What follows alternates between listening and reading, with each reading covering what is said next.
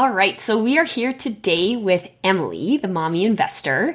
Uh, she is a wife, mom, full time employee, and an investor, something I can completely relate to. She's passionate about helping moms and all parents uh, learn about investing to build their family generational wealth.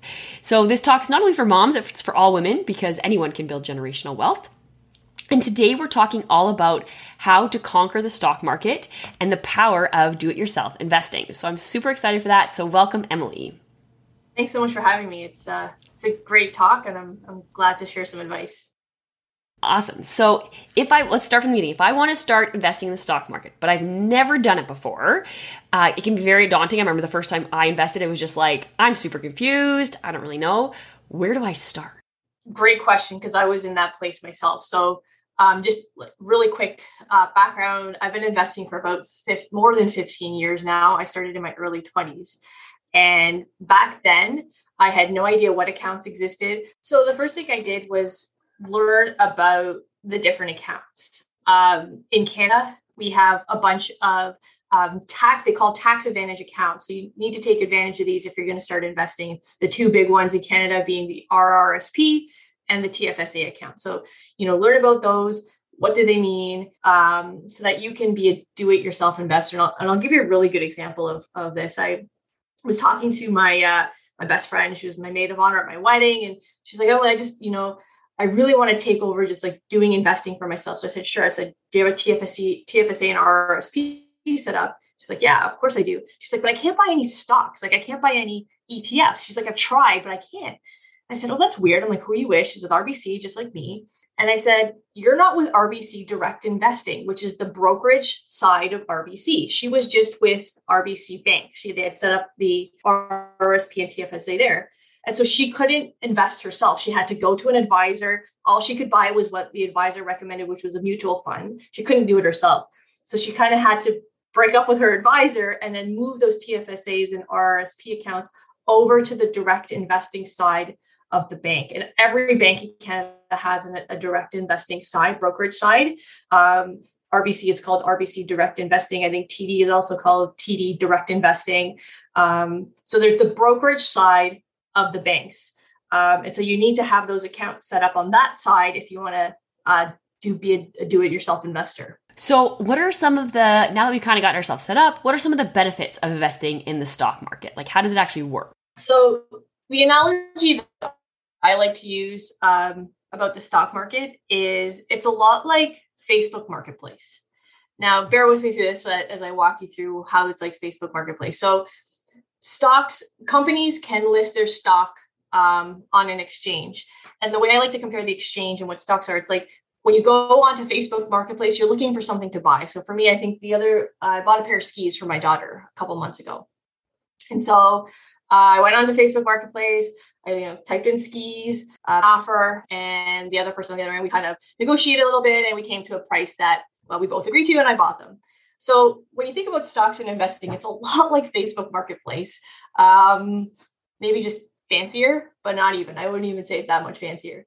Um, companies list their stocks on a marketplace, so they have to list them on an exchange, and the exchange is like Facebook Marketplace. The exchange is just the the the avenue that they can buy that they offer their stocks for people to buy and sell. So you go onto the exchange, and in Canada, the biggest exchange is the Toronto Stock Exchange. You go in there, you you find what company you're looking for. So you want to buy TD Bank. So you search for TD Bank, just like I searched for for the skis, and you can see what the stock price is listed at. Now the stock price is based on what other people are willing to sell their stock for. Because in order for you to buy it, someone has to sell it to you. So it's again it's whatever the price someone's willing to sell it to you, just like the skis. Like someone was willing to uh, uh, sell it to me for 50 bucks. And I said, okay, well, I'll offer 40, but we kind of landed in some of the middle for 45. So the, the stock price is basically what the other folks on the other side are willing to sell you the stock for. So in TD Bank's case, it's about 100 bucks now. So someone's willing to sell you their share in TD for a hundred dollars. Now, do you want to spend a hundred bucks per share? Well, you, you, can do some analysis on that or not. But you say, okay, yeah, I'm going to buy, you know, one share of TD Bank for a hundred dollars seems reasonable. So you put in your, your buy order, and there you go. It goes through the system just like you would do on Facebook Marketplace. You you buy your your skis or whatever you're looking for, and now you own the company, and it's the the share sits in your brokerage account. So again, the stock market is no different than any other you know marketplace out there. It's a it's a marketplace for buying shares in a company. And if you just if you take the facebook marketplace example it's really all there is to it. It's this, it's the same idea and the same concept.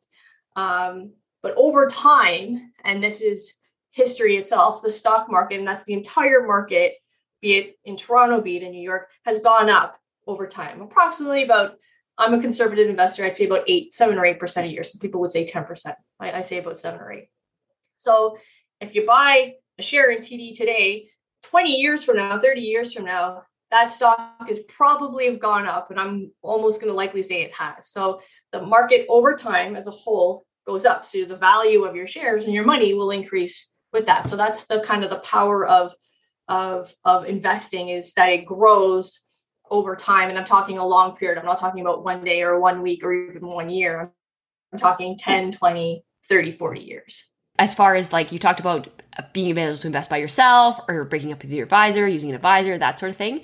So, can you talk about what exactly is a DIY investor and different ways to invest in the stock market? DIY investing, and I'm, I'm a do-it-yourself investor. Um, I would say there's there's two or three ways you could do this. So you could have an advisor, you kind of give them their money. That's not really do it yourself because you're paying somebody else to invest your money for you. In, in, in the whole realm of do it yourself investing, the two big ways of, of going about it are passively or actively. And I'll talk about actively first because it's the one that I, I don't necessarily recommend to I'd say 99% of the people. So active active investing means you pick you're picking the companies, you're picking individual stocks to invest in. So you're picking the TDs or the RBCs or the Shopify's or the Facebooks of the world. You're picking those and you're building your own portfolio. That's that's active investing and you kind of have to stay on top of that. Um, passive investing, uh, which I recommend to pretty much everybody, is where you take advantage of, of products called ETFs or index funds. So ETFs are um, they are essentially a group of stocks. So you're not just buying one stock. So I'll give you an example of an ETF that I own. It's called XFN, and it's it's it's um, put together by BlackRock, which is a big ETF company. And what it does is it takes all the large Canadian financial institutions puts them together in one ETF, and I can buy that ETF, one share of that ETF, and own probably close to 50 to 75 Canadian financial institutions. So I'm diversifying um, my portfolio by owning one share of that ETF. I own a little bit of TD, I own a little bit of RBC, I own a little bit of Manulife. I can't remember all the other big ones, but all the Canadian financial institutions are, are bundled into that one ETF. And by owning that one share, I own a percentage of all those companies index funds work relatively the same way, whereas they just follow an index. So um, a good example of that is BlackRock also has an index fund. Um, it's called XUS. That follows the S&P 500. So that XUS ETF, it follows the index of the S&P 500. So it owns every share or every company within the S&P 500. You buy one share of XUS, you're going to own a little piece of all 500 of those companies. So think about it. One share, you own 500. That that in itself is amazing because you're completely diversified. You own the entire S&P 500 index. So as that index increases over time, so will your portfolio and so will your investment. What does ETF stand for? Great question. I didn't even know what it stood for when I bought my first ETF. That was that XFN. It stands for Exchange Traded Fund. So it's essentially a fund of all the all various uh, it, it, can be various different funds. There's so many different etfs out there um, but it's a fund that groups companies all together into into one uh, fund for you to buy. So is that like a mutual fund? Is it similar to a mutual fund? It is similar to a mutual fund in that it is a group of stocks coming together um, into one fund but it's not like a mutual fund because a mutual fund can be active or passively managed, and then the fees will different um, differentiate accordingly. A mutual fund um, that is actively managed by a portfolio uh, manager tend to be more expensive because someone's got to be there. You, are paying for someone to manage that. ETFs tend not to be managed uh, by the company. They just they pick a bunch of stocks and they sit in that ETF, and that's why they're always tend to be uh, a lot cheaper than the traditional mutual funds. Okay, so if I'm trying to decide if DIY investing is for me, who is it a good fit for and who is it not a good fit for? Do it yourself investing is I would say it's good for everybody. Like I really don't. I'm a strong believer in um, everybody taking you know personal responsibility for their money and they're investing and their in their future and learning learning just a little bit enough to to get you to the point where you can you can be a do-it-yourself investor and trust me if i can learn it anyone can learn it. I was i got a degree undergrad degree in psychology. I had zero business experience and i i kind of just threw I, I just kind of picked it up as i went along. So if i can do it anybody can do it trust me. Um, i don't have i didn't have a business degree at the time so it's not some magic formula that i learned.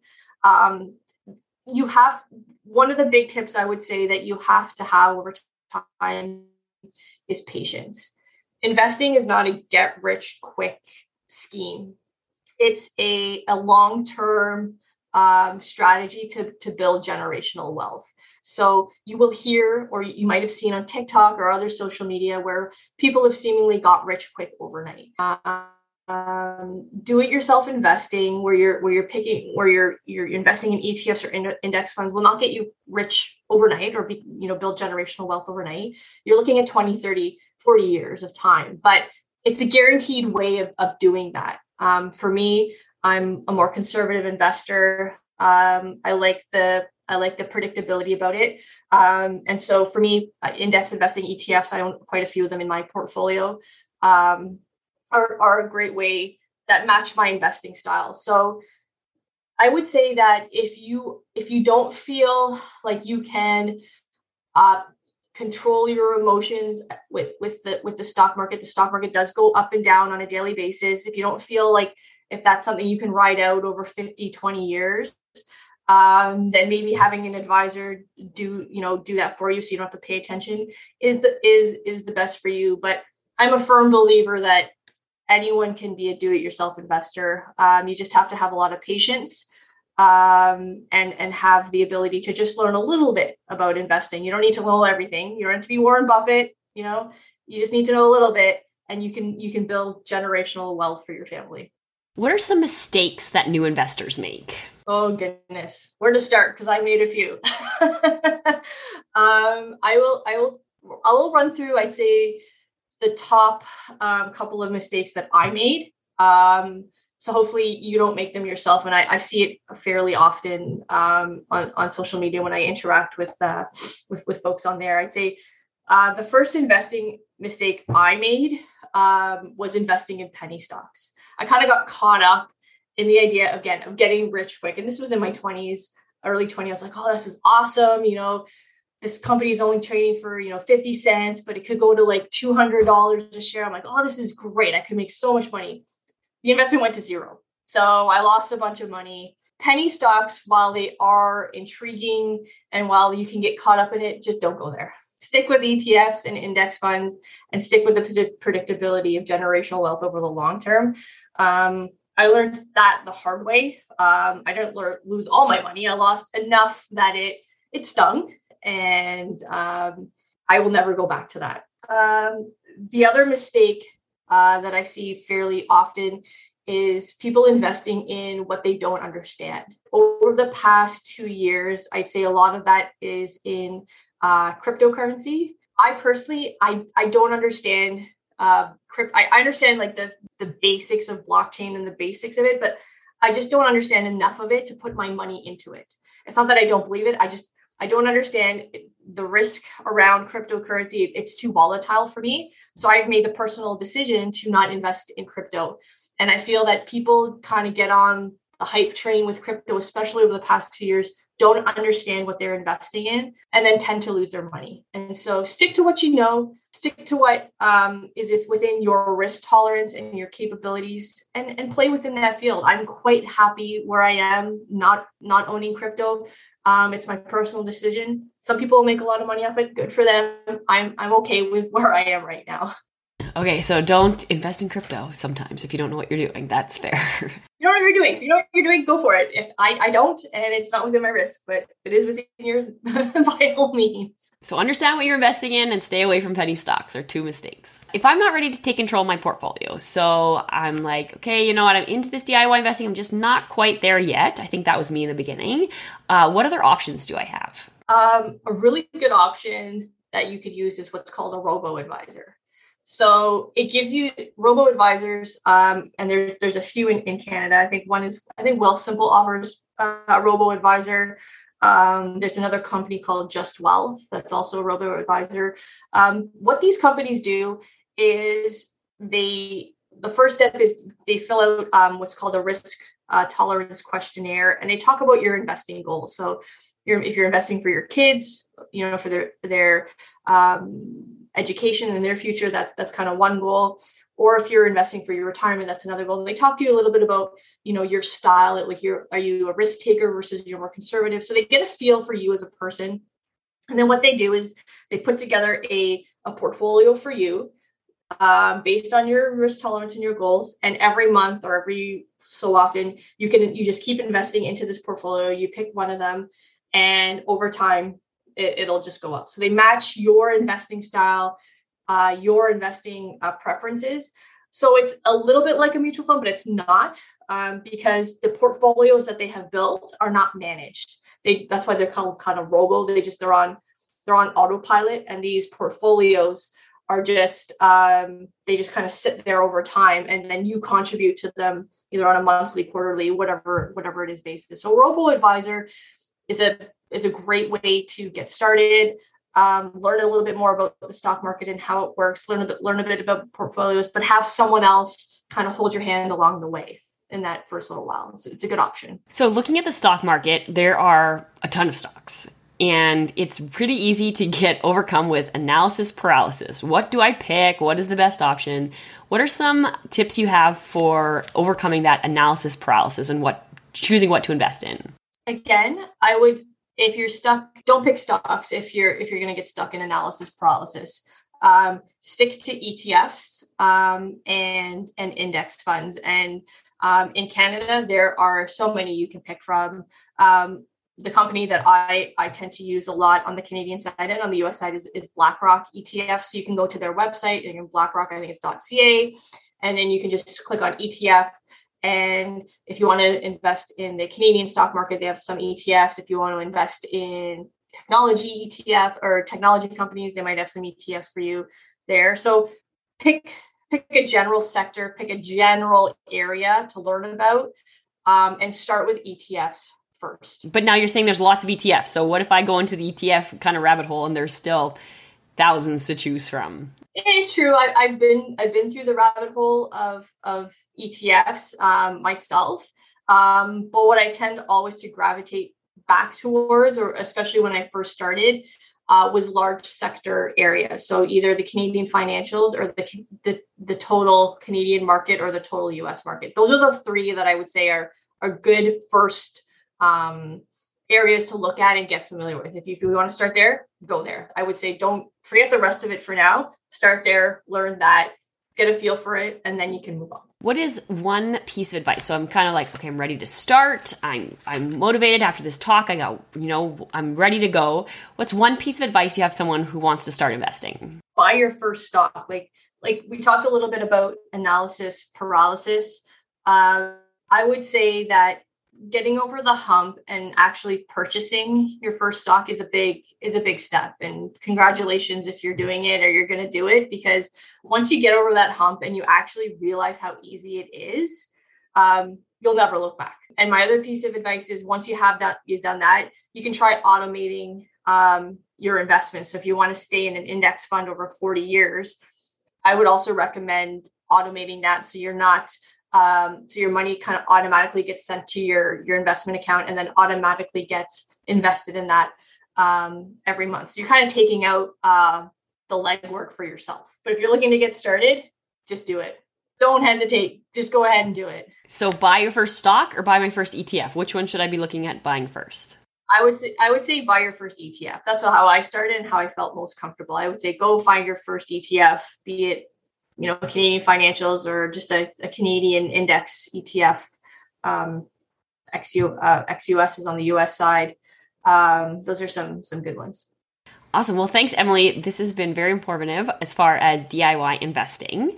Now, you've got something to share with us today. Yeah, I, um, I have a um, free kind of money hacks guide that I put together. So if you're looking to, you know, just start um, conquering your money or kind of getting your foot in the door of personal finance, uh, put together just a, a, little guide on some some steps that I've taken um, to kind of get myself familiar with personal finance, familiar with investing, kind of getting my my um, my finances in order so that I can make my first investment. Um, because there's sometimes there's a little bit of legwork to do um, prior to making your first investment. So um, things like how to discuss finances with your spouse. There's you know some debt repayment um, uh, methods in there. Um, family budgeting is a, is a big one. So just, just some little things that you can do to kind of prep yourself and get ready for your first investment. It's called it's called uh, money hacks.